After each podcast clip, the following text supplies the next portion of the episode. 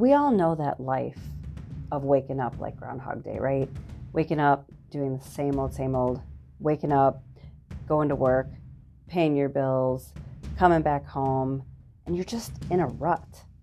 Like there is no excitement. You almost like you don't see a purpose in life. Like, what is this all about? Or you're thinking, does life suck and we really die? Like, is that all there is?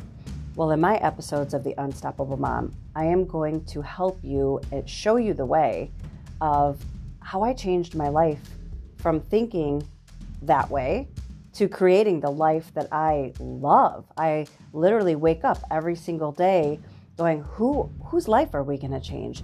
Who are we going to meet? What are we going to see? What are we going to do?